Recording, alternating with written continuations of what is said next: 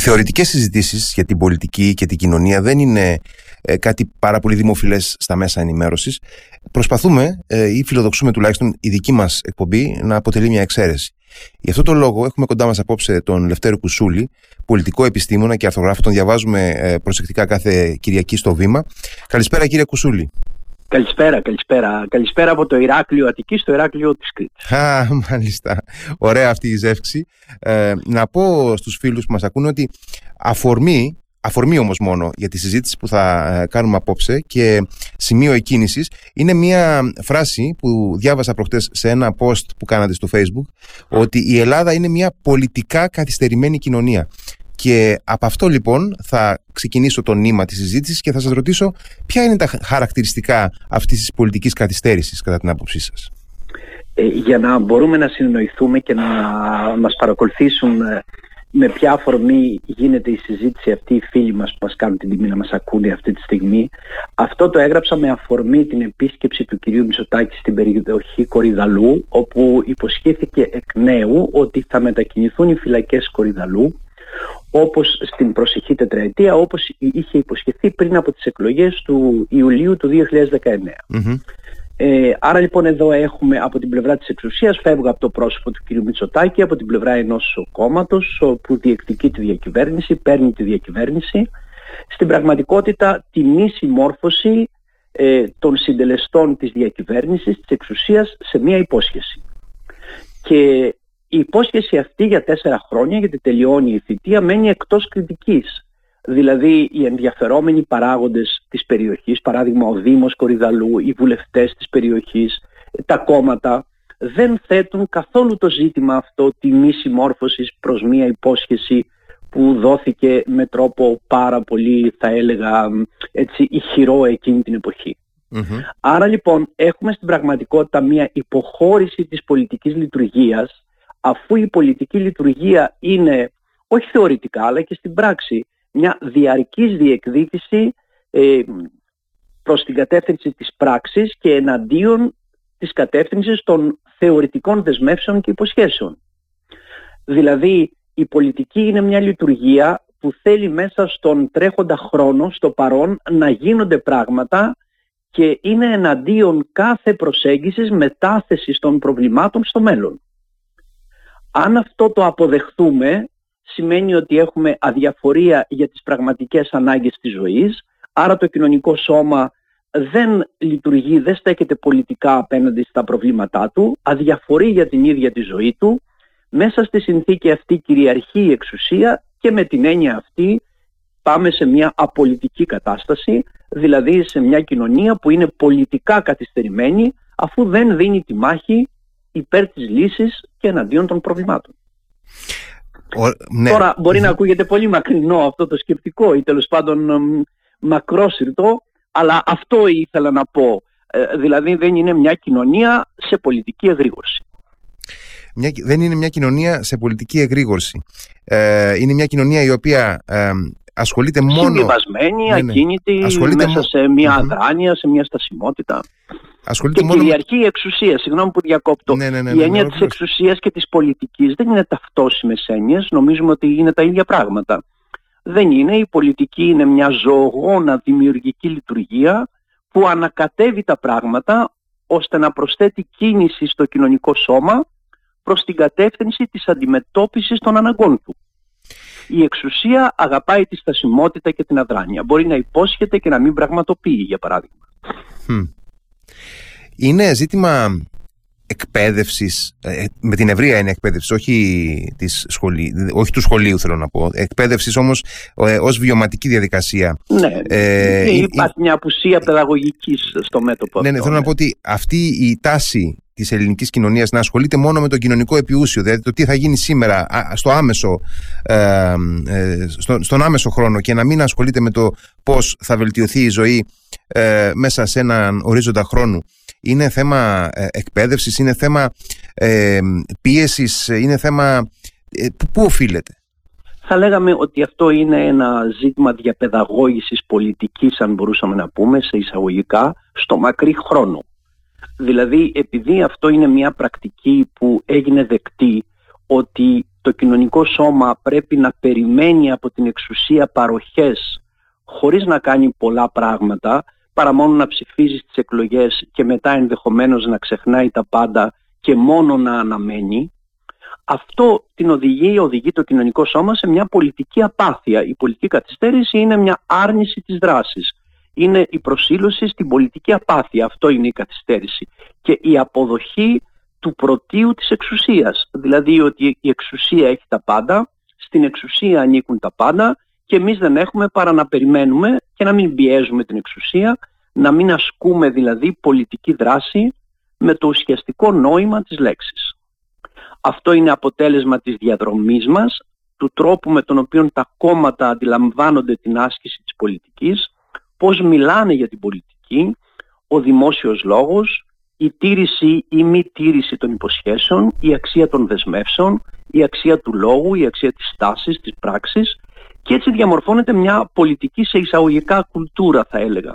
Αυτή η κουλτούρα είναι περισσότερο υπέρ της εξουσίας και εναντίον της πολιτικής αφού δύο, οι δύο έννοιες δεν είναι ταυτόσιμες και η πολιτική στην πραγματικότητα στο βαθμό που αναπτύσσεται ως δράση στρέφεται εναντίον της εξουσίας. Είναι πολύ ενδιαφέρον όλο αυτό που παρουσιάζεται γιατί θα έλεγα ότι εμείς ως λαός γενικά έχουμε την τάση να ε, επιδεικνύουμε μια ε, ε, εν πάση περιπτώσει αντιδραστικότητα απέναντι στην εξουσία ενώ από ό,τι φαίνεται μάλλον ε, πολύ εύκολα την ε, υπολαμβάνουμε και την, την αποδεχόμαστε. Την αντίδραση η εξουσία, συγγνώμη που διακόπτω, την αντίδραση η εξουσία, η οποία είναι στιγμιαία, η οποία δεν είναι σταθερή, δεν είναι συνειδητή, την απορροφά πάρα πολύ εύκολα. Η αντίδραση έχει χαρακτηριστικά ακτιβισμού. Κάνουμε κάτι περισσότερο για να ακουστούμε και γρήγορα η πράξη μας εκπνέει. Ενώ η πολιτική είναι μια σχεδιασμένη δράση, μια αντίληψη που αναπτύσσεται ως πράξη στη διάρκεια, στο μακρύ χρόνο έχει στόχο τα αποτελέσματα, εργάζεται για τα αποτελέσματα και πάντως δεν αγαπάει πολύ να μεταθέτει τα προβλήματα. Θα μπορούσα να πω ότι ο πολιτικός κόσμος και το κοινωνικό σώμα στο μεγάλο αριθμό στην πατρίδα μας είναι οπαδοί των προβλημάτων και εχθροί των λύσεων. Ε, όταν κανείς είναι οπαδός των προβλημάτων, στην πραγματικότητα είναι υπέρ της εξουσίας η οποία έχει τη δυνατότητα να κάνει χρήση των προβλημάτων χωρίς να ενδιαφέρεται ποτέ για την πραγματική τους λύση. Έτσι, αυτός είναι ο μηχανισμός που συντηρεί τη χώρα σε μια κατάσταση αδράνειας και στασιμότητας. Ε, στο μηχανισμό αυτό, στη λειτουργία αυτή, συμπράττει ο μεγάλος αριθμός των συμπολιτών μας. Είναι πάνω σε αυτό το καμβά που συνθέτουμε αυτή τη στιγμή παίζουν ρόλο και οι λεγόμενες επιδοματικές πολιτικές που αφιδώς βλέπουμε ότι τα τελευταία χρόνια ε, χρησιμοποιούνται ε, με διάφορα προσχήματα ασφαλώς ή, με, ή αν μην χρησιμοποιήσω τη λέξη προσχήματα με διάφορες αφορμές ή αιτίες. Αφορμές, ναι, ναι. Οι αιτίες ή και πραγματικές Ε, αυτό που λέτε πράγματι έτσι είναι, το επίδομα τι είναι, το επίδομα ή τα επιδόματα τι είναι, είναι μια παροχή που συνοδεύεται μάλιστα με λόγους μεγαλοψυχίας από την πλευρά της εξουσίας η οποία λέει ότι προσέξτε με πόσο μεγάλη και σπουδαία είμαι που σας δίνω ένα επίδομα 10, 15, 20, 25 ευρώ, το φουτπάς για παράδειγμα, ε, ζητάει να χειροκροτηθεί και συνεπώς ζητάει από τους συμπολίτες, ε, το, τους συνανθρώπους μας, ε, τους, ε, τα μέλη της κοινωνίας να αποδεχθούν αυτή την παροχή ως σπουδαία πράξη και άρα να αναγνωρίσουν την εξουσία ως μια σπουδαία και μοναδική πραγματικότητα. Εάν αυτό συμβεί και συμβαίνει, σημαίνει ότι ο πολίτης ε, απεμπολεί το πολιτικό δικαίωμα στη δράση, στην αμφισβήτηση της εξουσίας και στη διεκδίκηση περισσότερων πραγμάτων πέραν των παροχών που του εξασφαλίζει κάθε φορά η εξουσία. Είναι δηλαδή μια διαδικασία στο βάθος υποταγής των ανθρώπων μέσα από κάθε φορά ένα μικρό ή ελάχιστο επίδομα, από μια μικρή παροχή.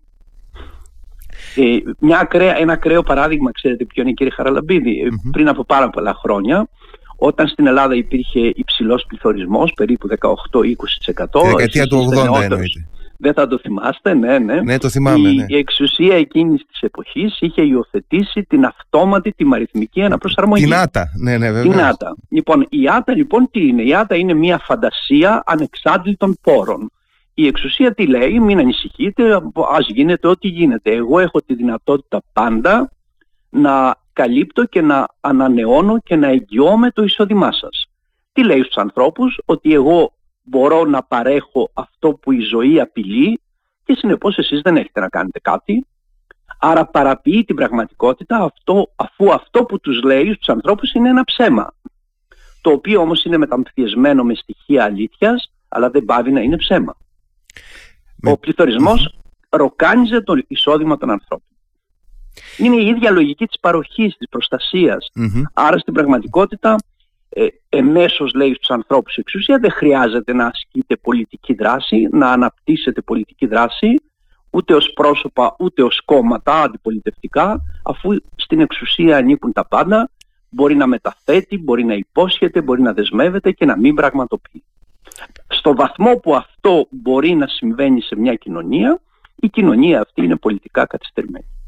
Ε, με πήγατε στη δεκαετία του 80 ε, όπου είχα σκοπό ήδη να, να πάω τη συζήτηση αμέσως μετά γιατί ε, είπατε ότι αυτή... Ε, έχουμε μια πνευματική επικοινωνία. Ναι, ναι, ναι, ναι, και είναι ευχάριστο. ευχάριστο ναι. λοιπόν, η, η μεθοδολογία της εξουσίας που αναπτύξατε ουσιαστικά απενεργοποιεί τα, τα σοβαρά πολιτικά αιτήματα. Αυτό καταλαβαίνω εγώ τουλάχιστον ε, από την... Ε... Τα απενεργοποιείς στο βαθος ναι. Αφού στο μακρύ λέει ότι μόνο εγώ υπάρχω. Ναι, ναι. Ε, και ήθελα να πω λοιπόν ότι ε, και στη δεκαετία του 80 και αργότερα είδαμε να εκχύεται στην Ελλάδα ένας ε, ποταμός ή πολλοί ποταμοί αιτημάτων ε, ε, να κυριαρχεί μια κουλτούρα ετοιμάτων από την ε, εξουσία, ετοιμάτων τα οποία εκφράστηκαν κυρίως μέσα από το συνδικαλιστικό, από το συνδικαλιστικό χώρο, αλλά μια κουλτούρα ετοιμάτων η οποία απλώθηκε ουσιαστικά στα πάντα στην, στην κοινωνία. Από τη μικροκλίμακα μέχρι τη μακροκλίμακα.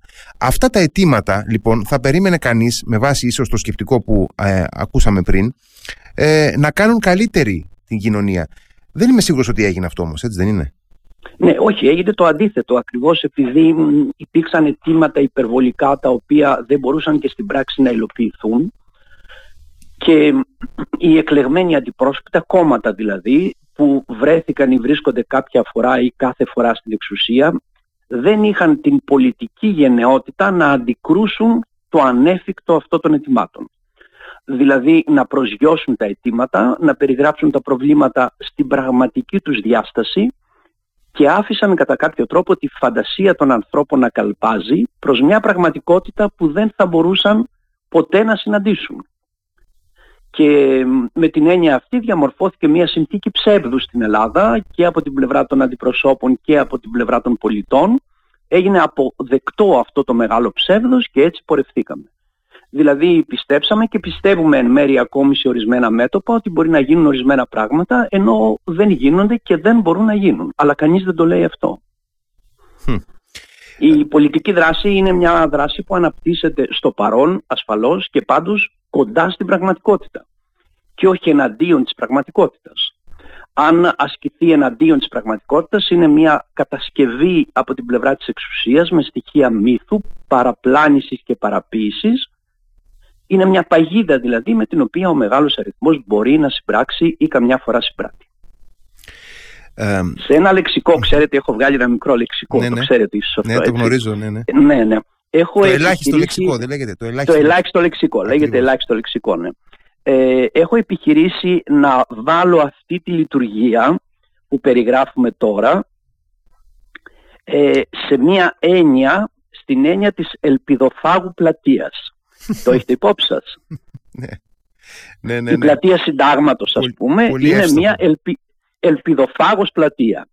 Ε, τι είναι η ελπιδοφάγος πλατεία; Είναι η, η ελπιδοφάγος πλατεία επειδή όλα στην ιστορία διεκδικούν ένα τόπο κύριε Χαραλαμπίδη είναι η καταιστορική αφετηρία και συνήθεια ε, ονομαζόμενη πλατεία συντάγματος είναι ο τόπος που άνθησε η εκούσια παραπλάνηση όπου οι σύγχρονοι Έλληνες αποδέχτηκαν πράγματα τα οποία ήταν καταφανώς ψευδή.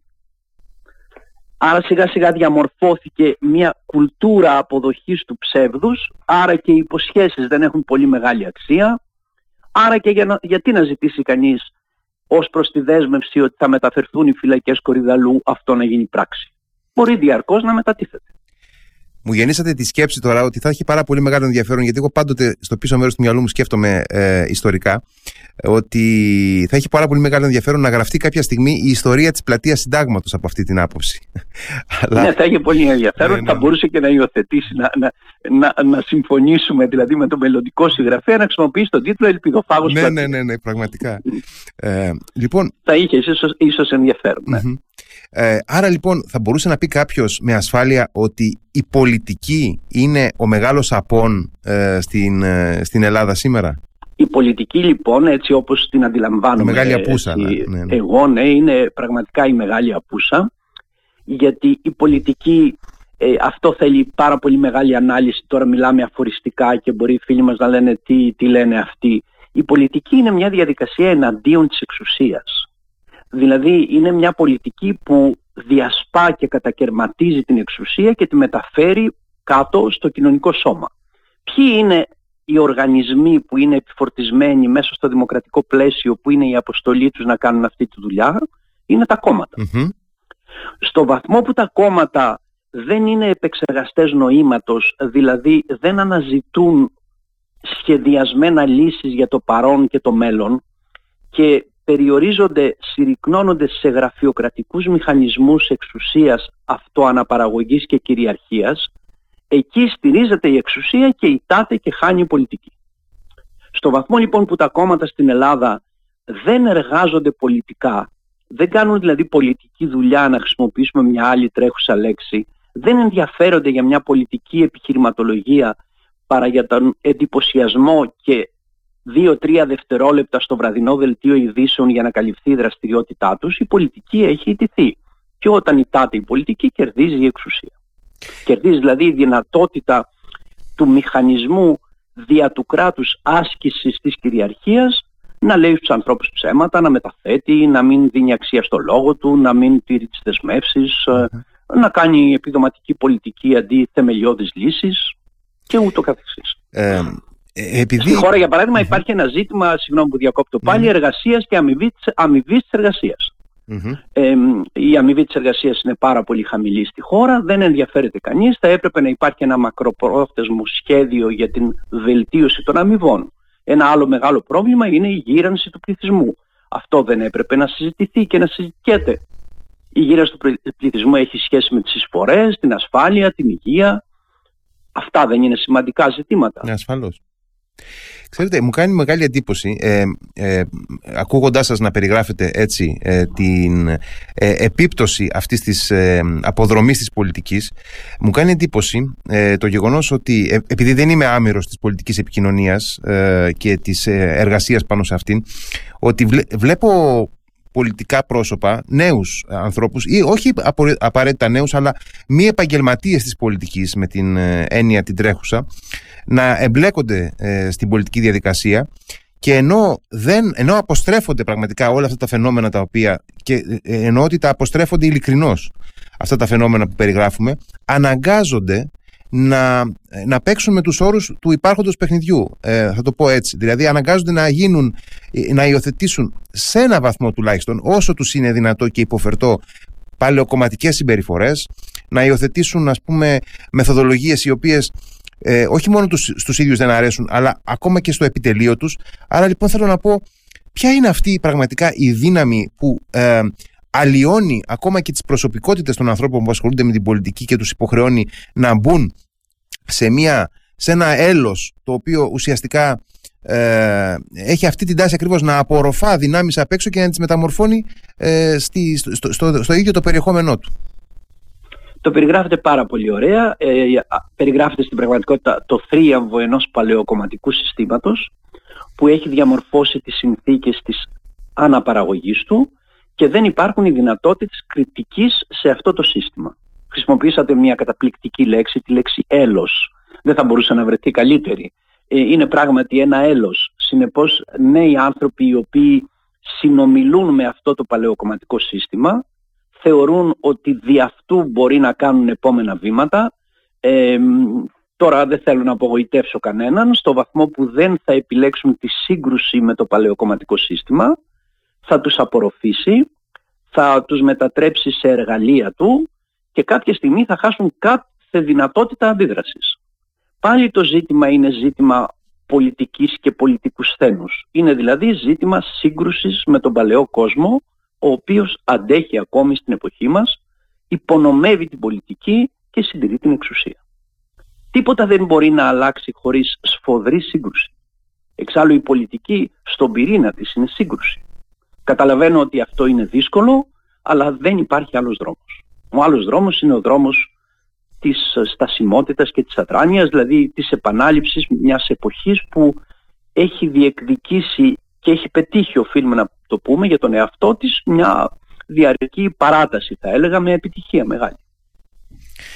Είμαστε... Πώς θα βγούμε από αυτό το έλος; αυτό είναι το, το ερώτημα του ενός Αυτοί που συμμετέχουν λοιπόν, αυτοί που συμμετέχουν και έχουν συνείδηση και διαφωνούν, είπατε ότι διαφωνούν, ακόμη και τα επιτελεία τους. Εάν διαφωνούν οι ίδιοι και τα επιτελεία τους, να κάνουν κάτι για να εκφράσουν αυτή τη διαφωνία τους. Διαφορετικά πώς θα γίνει; mm Πώς αλλιώς μπορεί να νοηθεί; Στο βαθμό που δεν το κάνουν σημαίνει ότι αποδέχονται προκαταβολικά την αφομοίωσή τους. Είναι ήδη ιτημένοι.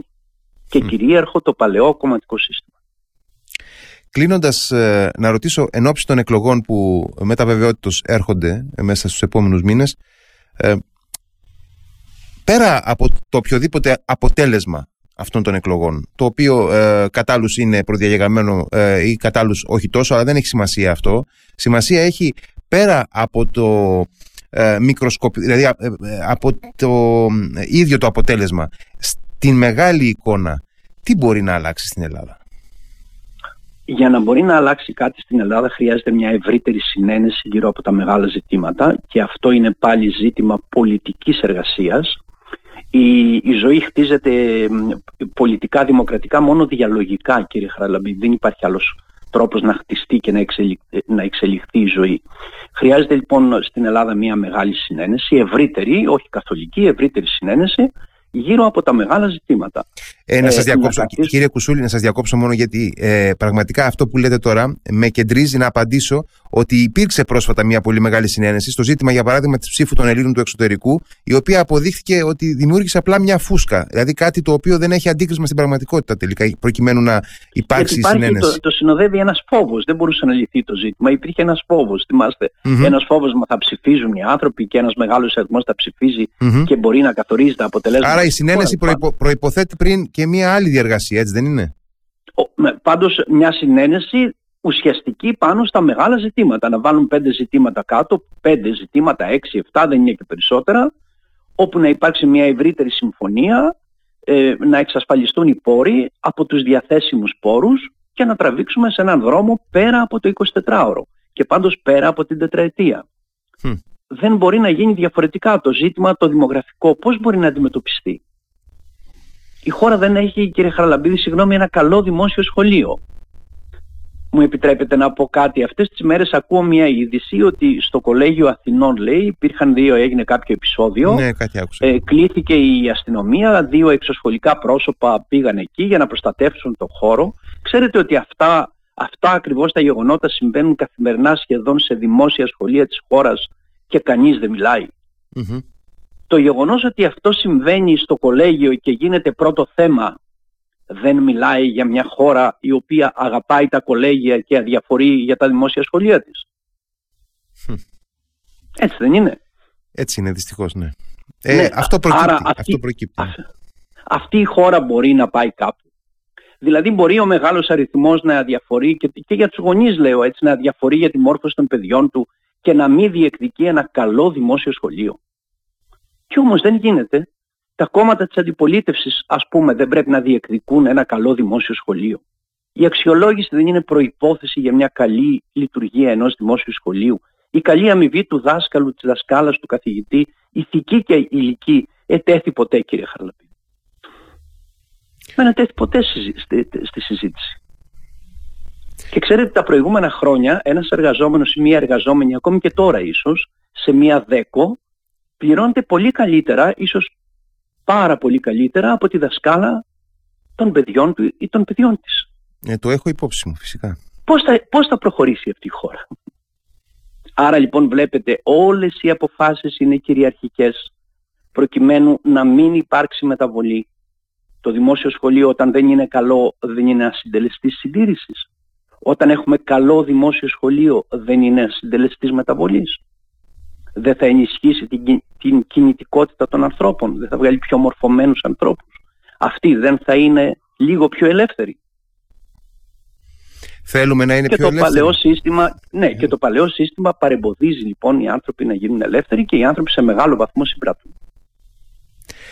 Κρατάμε λοιπόν αυτή τη φράση η οποία συμπυκνώνει σε μεγάλο βαθμό ε, όλη τη συζήτηση που είχαμε. Η άλλη φράση που το συμπυκνώνει είναι ε, ότι η πολιτική είναι ο εχθρός της εξουσίας.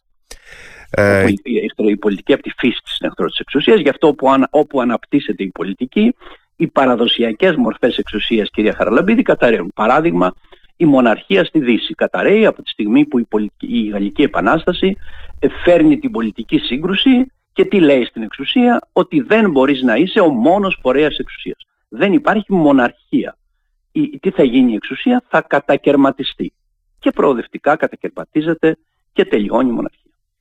Κύριε Κουσούλη, ευχαριστώ πάρα πολύ για την απολαυστική αυτή συζήτηση. Για μένα τουλάχιστον Εγώ ευχαριστώ πάρα πολύ για την τιμητική πρόσκληση και την, την ευχάριστη συζήτηση. Εγώ ευχαριστώ. Να είστε καλά και καλή χρονιά εύχομαι. Καλό βράδυ στο Ηράκλειο. Είπαμε από το Ηράκλειο.